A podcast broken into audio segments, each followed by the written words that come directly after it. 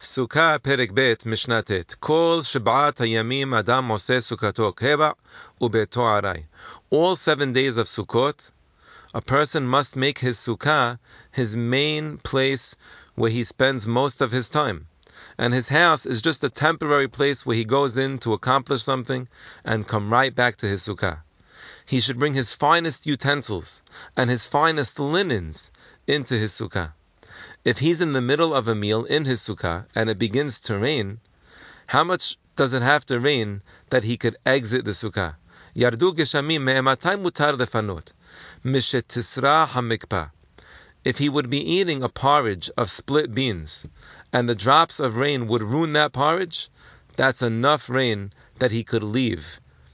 Even if he's eating something that doesn't get ruined as quick, still, he could leave if it's that amount of rain. Now, what should be his attitude when he leaves the sukkah because of the rain? Mashlu mashal lemah dabar You know what it's like? Le'ebet shebal limzok kos rabo.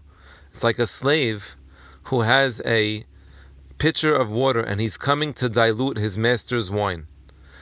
And the master takes the pitcher of water and chucks the water in the slave's face because he's angry at the Evid and he's telling the Evid, I don't want you to serve me. That's what Hashem is telling Bnei Israel if he makes it rain on Sukkot. He's saying, I'm not interested in your service. And therefore the person should walk out feeling sad that God is not pleased with our service.